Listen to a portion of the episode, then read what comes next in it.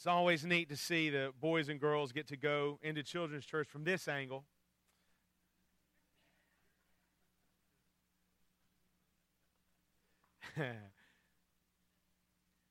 Because it means I get to be in here with you, and I'm excited to do uh, to do fellowship with you, to break open the Word with you this morning. So, what I'm asked to do, I want you to take your Bibles, open up to Acts chapter 8. Acts chapter 8. And we're going to read verses 26 through 40. Acts chapter 8, we're going to read verses 26 through 40.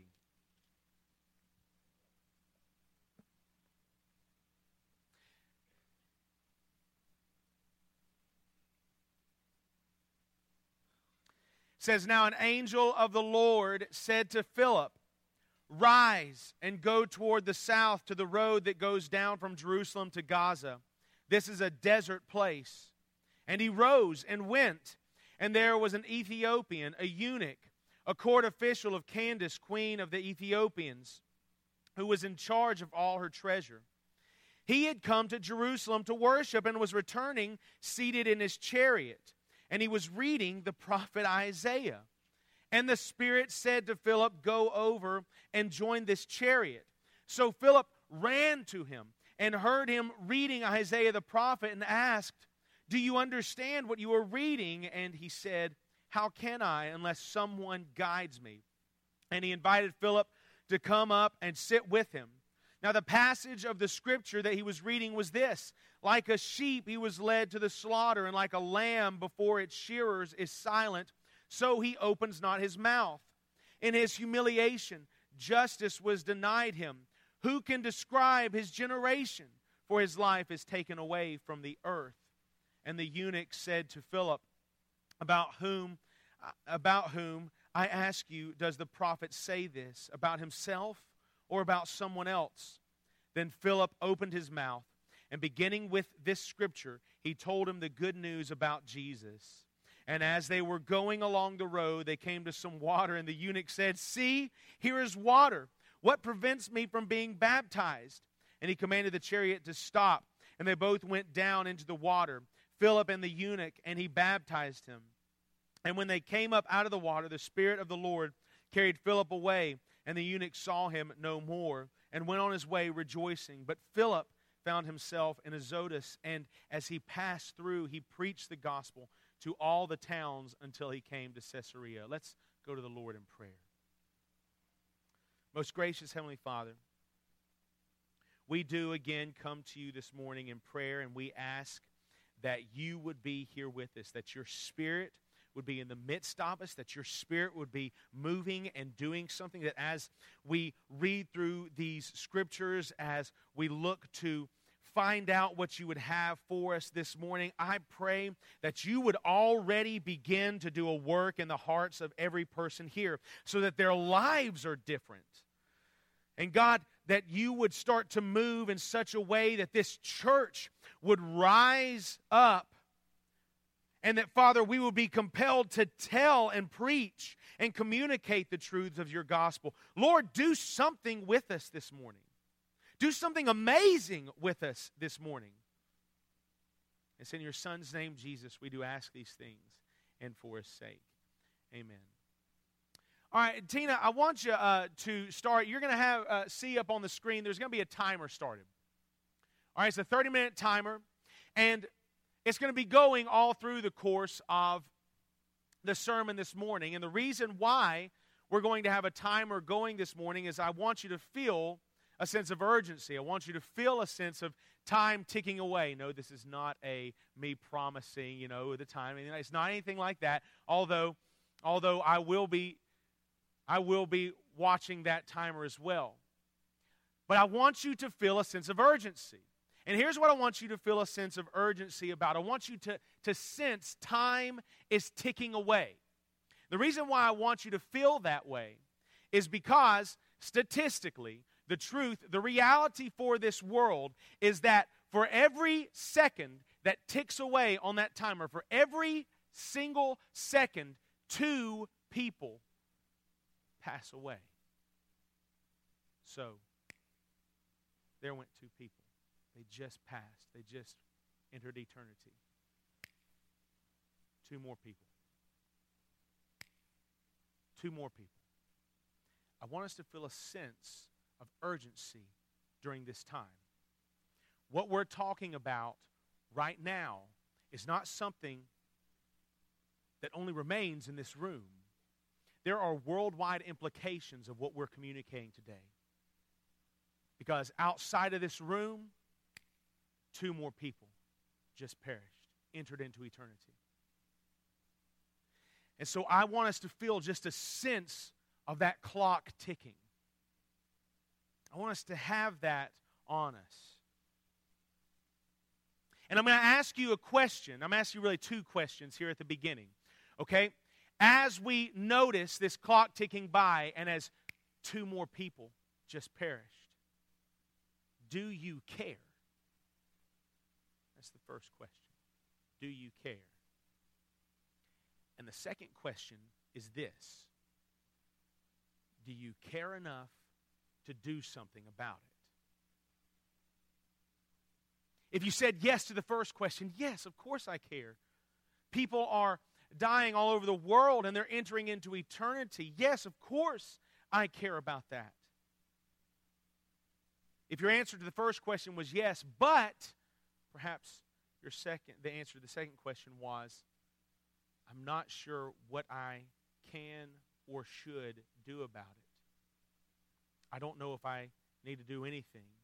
Maybe I don't know enough to go do something. Maybe I'm not the right person for this. If you answered, yes, I care in the first question, but the answer to the second one was no, and even if it was a roundabout no, then I'm going to make this statement to you, and this is a hard statement to make. But if the answer to the first question was yes, and the answer to the second question was no, then in reality, the answer to the first question was no as well. If you're not willing to do something about this, then you don't care that two more people just passed. Two more people just passed into eternity. If you're not willing to do something about it, then you don't care. Um, Bill Bright, in his book, The Coming Revival, said that only 2% of Christians in America share their faith regularly only 2% of people who proclaim to be Christians in America share their faith regularly. Promise Keepers, which is a, a, a men's ministry, said that 90% of all Christian men have not shared their faith one single time. Two more people just passed. The clock is ticking. Charles Spurgeon said this. Uh, he's quoted as saying, Have you no wish for others to be saved? Then you are not saved yourself. Be sure of that. Listen to those sobering words again. Spurgeon said, have you no wish for others to be saved? Then you are not saved yourself. Be sure of that. If you have no desire to see the lost come to Christ, if you have no desire to communicate the truths of the gospel to others, to see people won from death to life, and you stand on a shaky ground if you claim to be a believer. Acts 1 8, after all, tells us uh, as Jesus was leaving, as he was going to ascend into heaven, he tells his disciples, as uh, he says, uh, excuse me, I didn't flip back far enough. He tells his disciples, But you will receive power when the Holy Spirit has come upon you, and you will be my witnesses in Jerusalem and in all Judea and Samaria and to the end of the earth. He says that when the Spirit comes, the Spirit's going to come in power. And specifically, that power is for you to be witnesses. And it wasn't just the disciples who heard on those days, That was something he was saying for all of those who would put their trust in him. When the Spirit comes upon you, it will be to give you power to bear witness to the truth of who Christ is, what he has accomplished. You will have power to communicate the gospel. And we have prayed this morning multiple times, and we've asked the Spirit to be here in the midst of us. We've asked the Spirit to come and move in this place. So understand if we're asking the Spirit to come and move in this place, if we're asking Him to be here in the middle of us, then what we're asking is God, give us power to go out and be a witness. We're not asking Him, God, be here so that we sing better. We're not asking God, be here so that we really get those emotional feels this morning. If we're asking the Spirit to be here, we're asking Him to be here in the middle of us so that we go out in power to a world that is lost and dying and they need the gospel because two more people just perish. We've prayed for the Spirit to be here. So don't let it just be in this room. This is not a sermon that you sit down here and that it's just nice and you you you leave and it's not something that makes you different. If this is real, if this is genuine, if this is true, then it's going to call you to get up and to go. That's what this is. So if we are going to receive power to get up, to go, the text that we've picked this morning will show us maybe just an example of what that looks like. And I think it's going to help us understand some things even that goes on in our culture today. The things that we're surrounded by. Now, in these passages, we're going to see a man named Philip, and he has an evangelical encounter. And Philip was one of the seven people chosen back in Acts chapter 6 to serve tables. Uh, he was a, a, a, deacon. He was a uh, he was a servant who was called not as an apostle. He was not called as a preacher. He was called as a servant. Now, you'll see the remarkable thing about it is that this servant he preached this servant, he went. But this servant named Philip is someone that everyone in this room can relate to. Because this was a man who was called to serve, and yet all of those things that were placed on the apostles back in 1 8, in chapter 1, verse 8, where he says that they were to receive power to be witnesses, that was on him as well. And he took it seriously. And his encounter, I'm going to go ahead and give it to you up front. Uh, his encounter can be broken into four sections go, open your mouth, begin with Scripture, and tell about Jesus. In fact, that's what I titled this sermon because I'm simple. Go, open your mouth, begin with Scripture, and tell about Jesus. So let's look at his encounter. First, there's the going.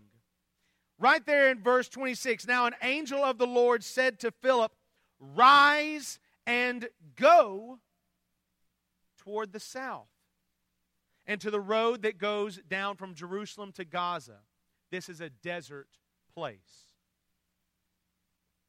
Now, Philip was told to go from Jerusalem to Gaza. That's about 60 miles, okay? And 60 miles for Philip in those times, that's, that's a journey. That's a long way to go.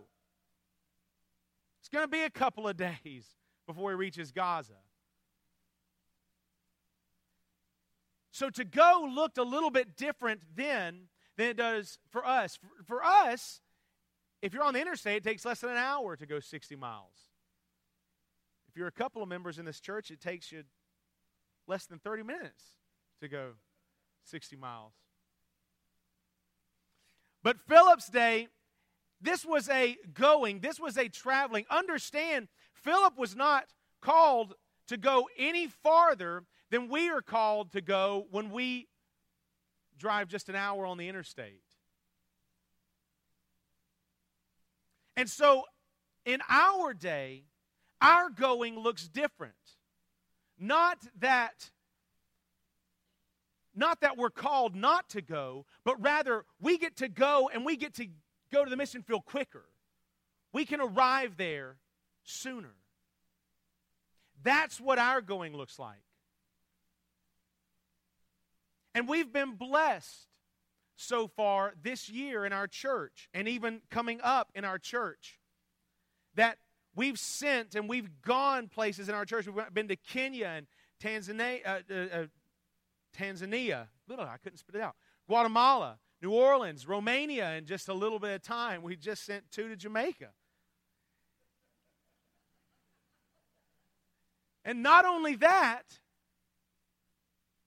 not only is that part of the going, but understand when we're called to go, it's also talking about when you go to work. It's talking about when you go to school, students. It's talking about when you go to Walmart. Definitely when you go to Walmart. When we're called to go, understand we're already a people who go. We already travel. We already leave and go places. So this is not a call that we should be that we should feel like no, no, no. No, we don't go places. We do. We go places all the time.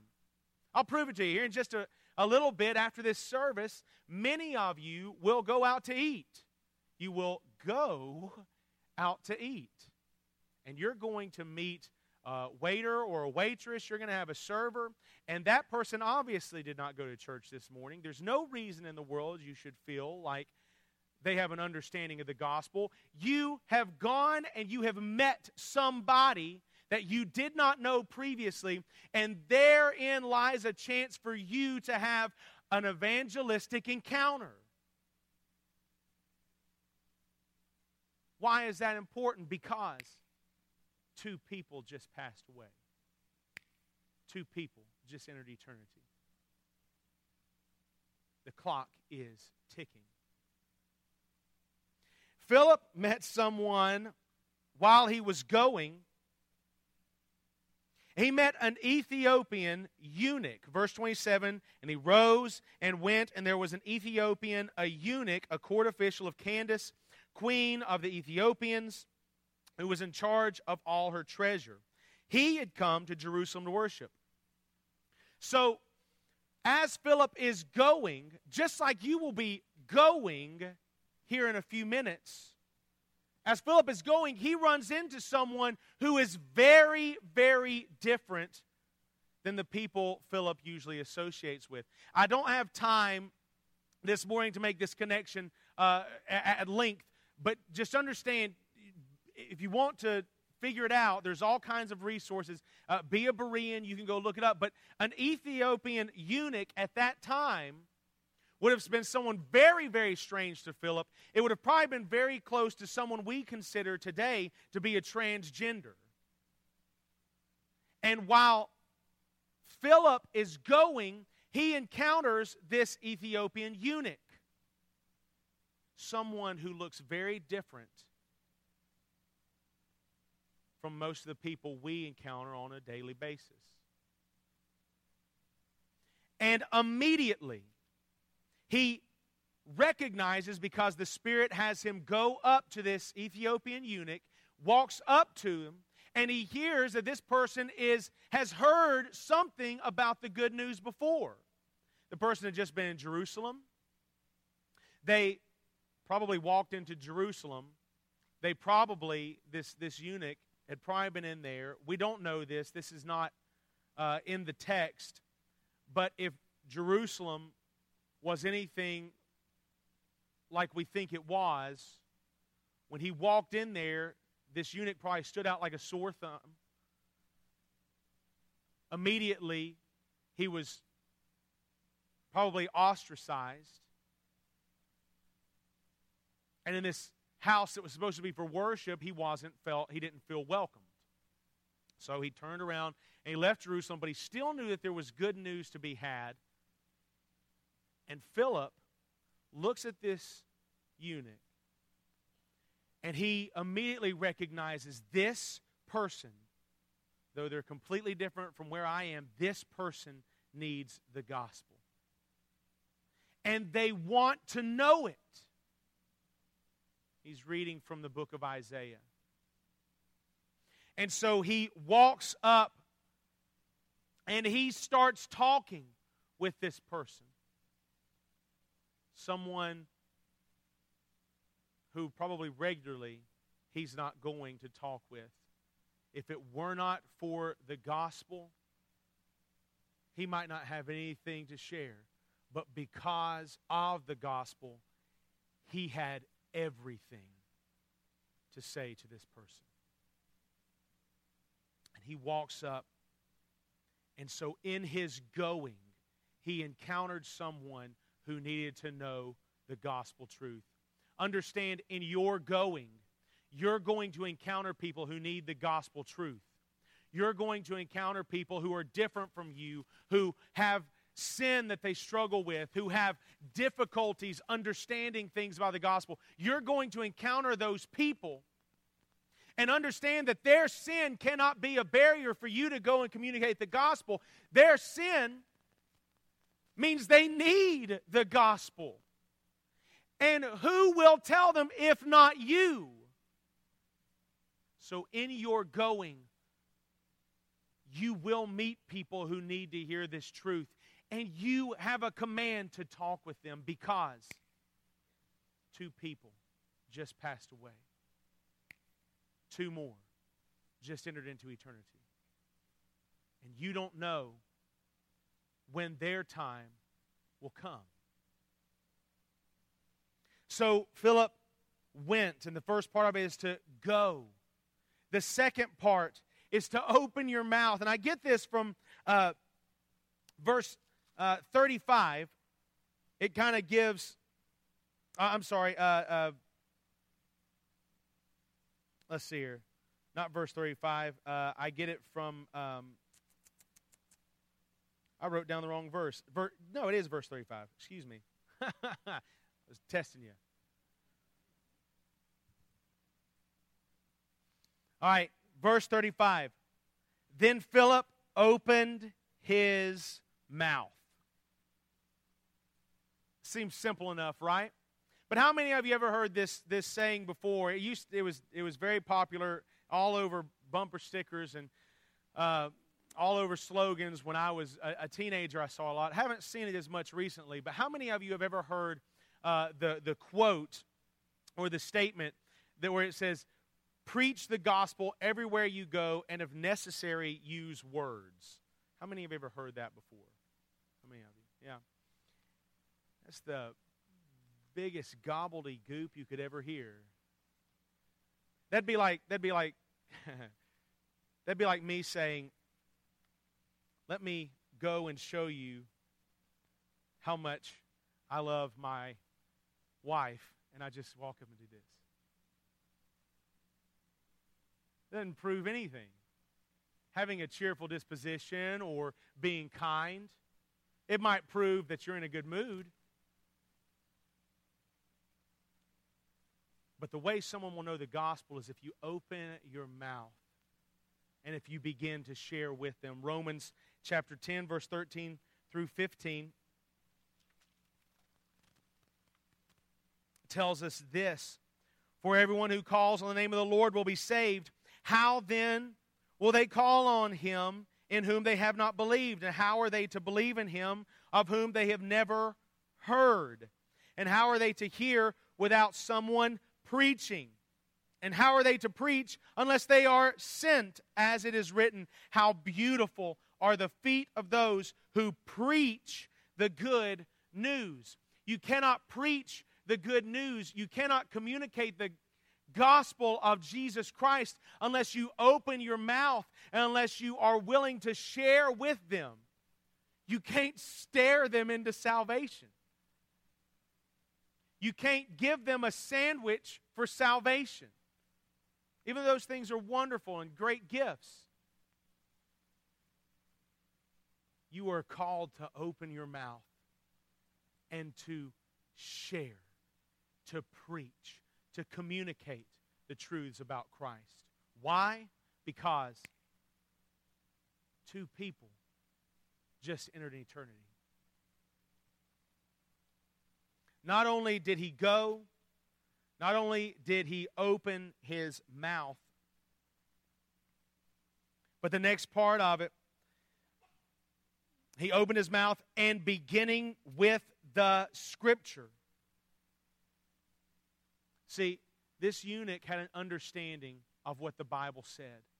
And so it was easy for Philip to jump into the scripture. And it was easy for him to communicate the truths of the gospel. And it was easy for him to begin with the scripture. But a lot of times, a lot of times, you feel like, well, they're not reading the Bible when I walk up. How can I begin with the scripture with them? I'll give you a, a real good freebie right now when you walk into a, a restaurant here in a little bit. When your waiter or waitress comes up, did you go to church this morning? Where'd you go? Where, where do you normally go? And all of a sudden, you've turned the conversation into a spiritual one, which leads you into the Scripture. It's an easy transition from there. I like to begin, and the students did this when we were in New Orleans. I like to begin by explaining to them God's standard for us. And so we look at the Ten Commandments and we walk through some of those things. That's where I like to begin. But you begin with the Scripture. You cannot stand on your own authority when you begin to share the truths of the gospel. Uh, very famously, uh, Andy Stanley in Atlanta said recently that Christians ought to unhitch ourselves from the Old Testament that we ought to kind of distance ourselves from the Old Testament. And that that's the way to communicate to this generation. No, no. In no way do we ever unhitch ourselves from any part of the Scripture. We must be willing to begin with it. We must be willing to have the conversation saturated with it and we must be willing to end with the Scripture. If we stand on our own authority, if we promise health, wealth, and prosperity, if we, uh, if we promise uh, good times, if we promise that, uh, that will, people will like them better, anything other than what the Scripture places the authority on, if we, if we promise them anything, if we stand on any authority other than the Scriptures, then our message will be in vain. We must begin with the Scriptures.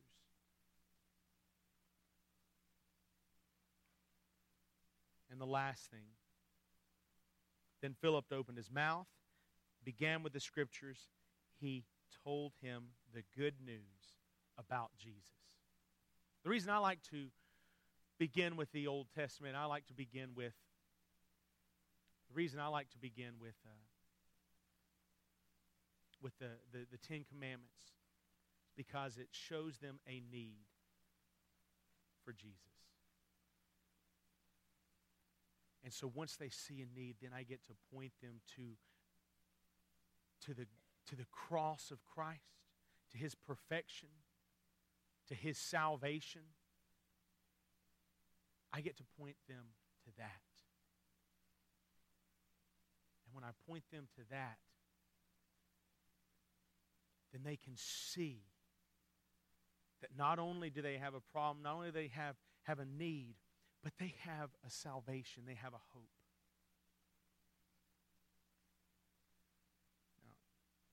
30 minutes has gone by. And in that 30 minutes, 3,600 people have entered into eternity.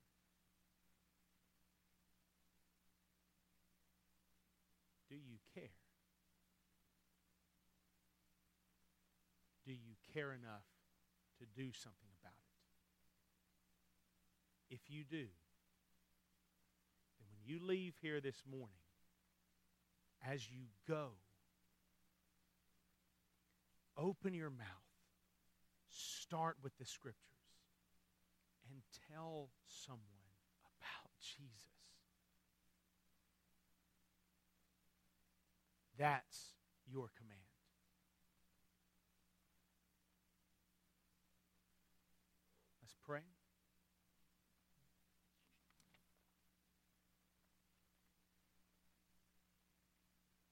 Most gracious Heavenly Father, we do love you. We praise you. We thank you for the opportunity we have to be here. I thank you for your word, and I, I thank you that, Father, you've given us this command that, that you've given us the opportunity to be a part of your kingdom's work, to be a part of your kingdom's plan. Father, I pray that people in this room would take it seriously, that they would as they leave this building, they would go, they would open their mouths, they would start with your scriptures, and they would tell someone about your son, Jesus. Not because we want to grow a nicer church or have a, a, a greater number of people here than at the church down the road, not because we want a pat on the back. No, but because we recognize the dire need for people to hear about your son. People are perishing quickly, and we never know when the last chance we'll have to share the gospel will come. And we never know when that person we have an opportunity to talk with will enter into eternity. God, make us uncomfortable if we are not sharing the truths about your Son. And it's in His name we ask these things and for His sake. Amen. Perhaps some of you don't know the gospel yourselves. Perhaps you sit there and say, Well, I don't care. I haven't I don't care about getting up and doing anything about it. What does that mean? Does that mean that maybe I don't understand the gospel? If you're having those questions, I'll be here. I'd love to talk with you about it. If you think I have not shared the gospel, I'm one of the 90% of people who've never shared it one time. I'm not even close to the 2% who does it ever. If that's you and you need this time of repentance, then we'll have the altar open. This is a time for you to respond. But let's all stand together. We'll sing. This is a time.